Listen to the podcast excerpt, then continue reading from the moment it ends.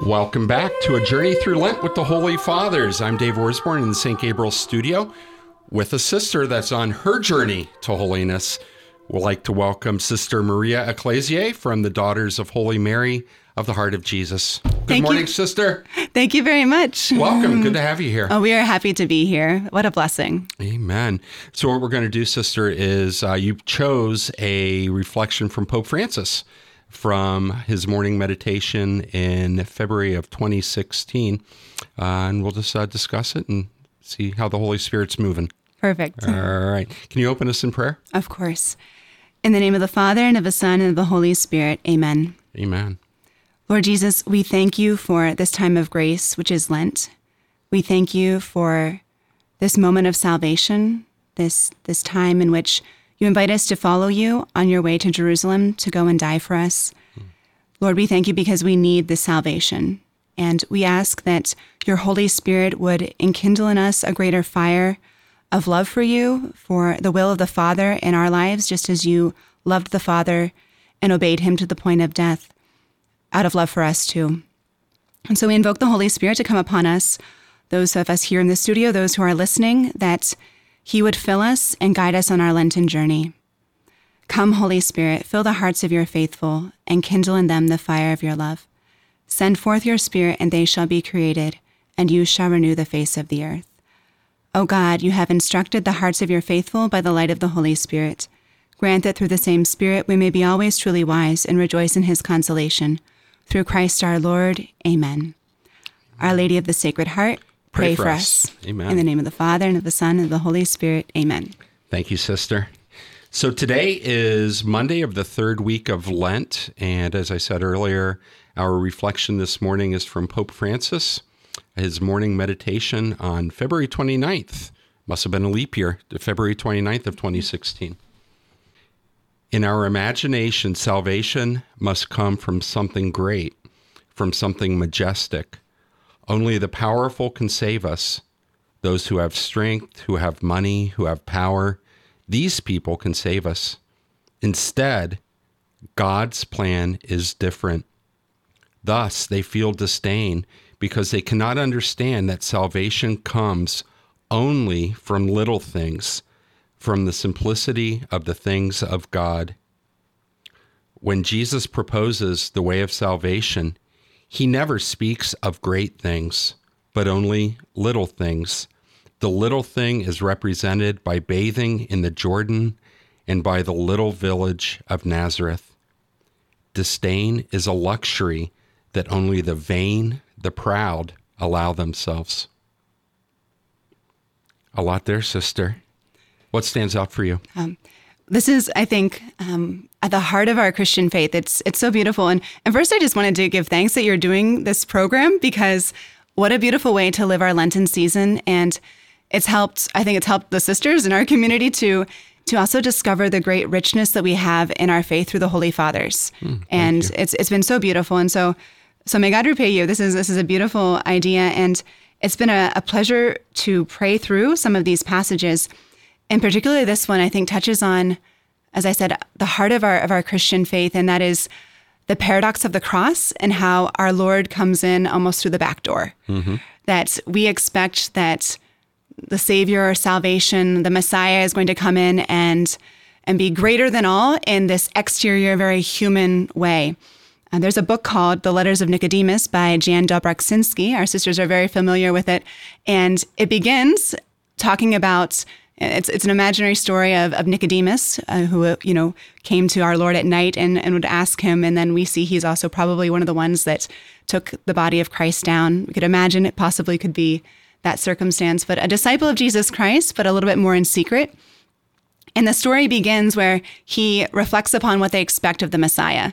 And he was saying, in our world today, you know, we think back in the time when our Lord came with a Roman occupation, with just power and and greed and and so much corruption. And and his reflection was, we think that the Messiah is going to have to be the most powerful soldier, you know, the the greatest, the the one who can triumph, the one that is going to go the worldly path, right? But he's going to have to be greater than all. And that was a little bit of the anticipation, you know, that existed.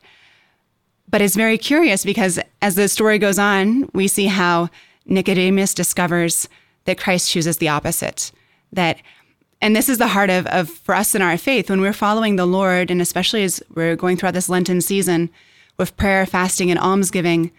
And these are ways in which we are, in a sense, weakened, that we are we are emptied, and that's precisely the the gift of our salvation.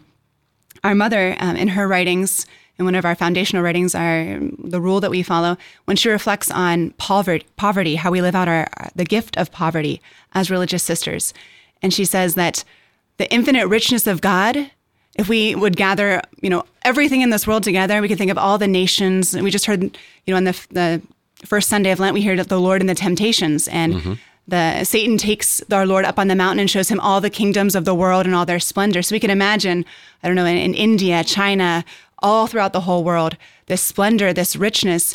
And if we could gather, you know, just imagine all of that together, not, not the sum would be able to add up to what the infinite richness of God is. And mm. so, how does the Lord reveal his richness?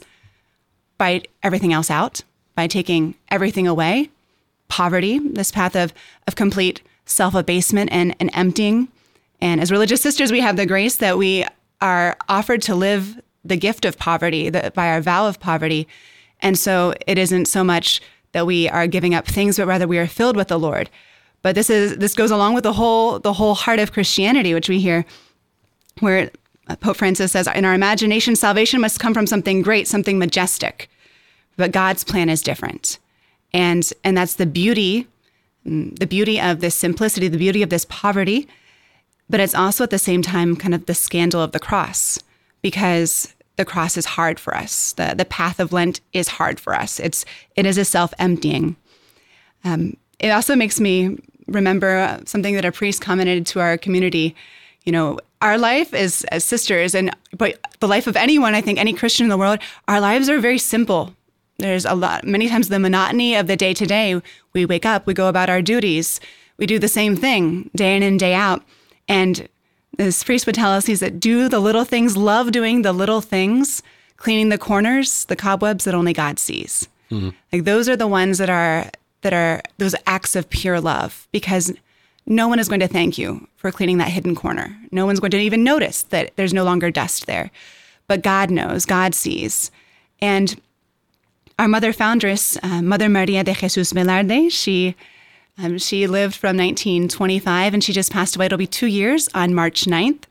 Um, she, in many of her writings to her daughters, it's been such a privilege to know her. Um, she would tell us, reflecting upon our Lord's life here on earth, she said, all his strength he put into love because he being infinite, being God, a divine, divine person, he chose to live in time and space, to have these, these limitations. And we see that what really matters in, in God's plan is that of love, right? That's the, that's the path that, that he offers us.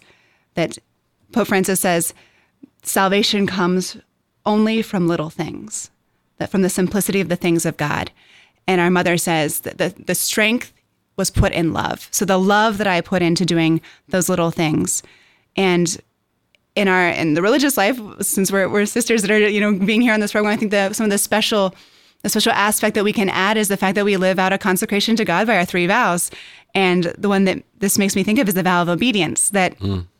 It isn't so much what I do, but rather that I am obeying and doing it. Just as with our Lord, it isn't so much that he was scourged or crowned with thorns or that it was, you know, three falls on the way up to Calvary, but rather he was obeying. And we see the love because he is willing to obey to that extreme. But by our vow of obedience, everything we do is transformed into redemption. It's transformed by love, by by that by that vow into into sanctification. And that is so accessible to all of us, not just to sisters. So that, that uh, obedience, maybe for children, this is a beautiful thing when we talk to children about the vocation, we can say, you know, you are so close to the sisters because you have the opportunity to obey. You have someone who tells you, you know, what time you need to go to bed, when you need to do your homework, you know, finish the food on your plate. And that is a gift. It can be hard, but it's a gift. But when we reach adulthood and you are not called to the religious life, well, then it becomes a little bit more difficult. But there are many ways in which we can obey. Obviously, we have the church, the commandments, but then the Holy Spirit within us, our, our conscience, the circumstances that come up. How does the Lord open and close doors? And what is my attitude to those things? Do I put my love into that? You know, is my what is my intention? Is it always fulfilling the will of my Father? Is it love at the heart of whatever I'm doing? And how do I do it? Is it with with virtue, with the with the strength that the Christian life brings us?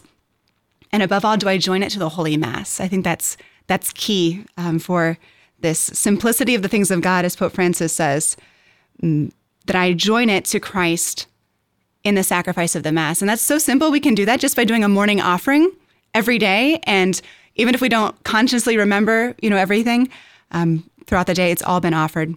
And Our Lady is the model for this. Our Lady, who she pondered things in her heart, and so that's why the monotony of the day to day was was made beautiful. That it became luminous by the light of faith, and and so we can ask for her intercession on this Lenten journey she is the one that lived most perfectly God's perfect plan. Beautiful. Thank you so much, sister.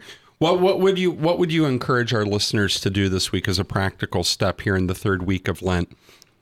I think that the focusing maybe on the on the life of prayer, beginning with that morning offering. If you don't do one, I'm sure there's there's many places you can find one, and then finding those moments of prayer throughout the day to join all your little things to the Lord. Fantastic.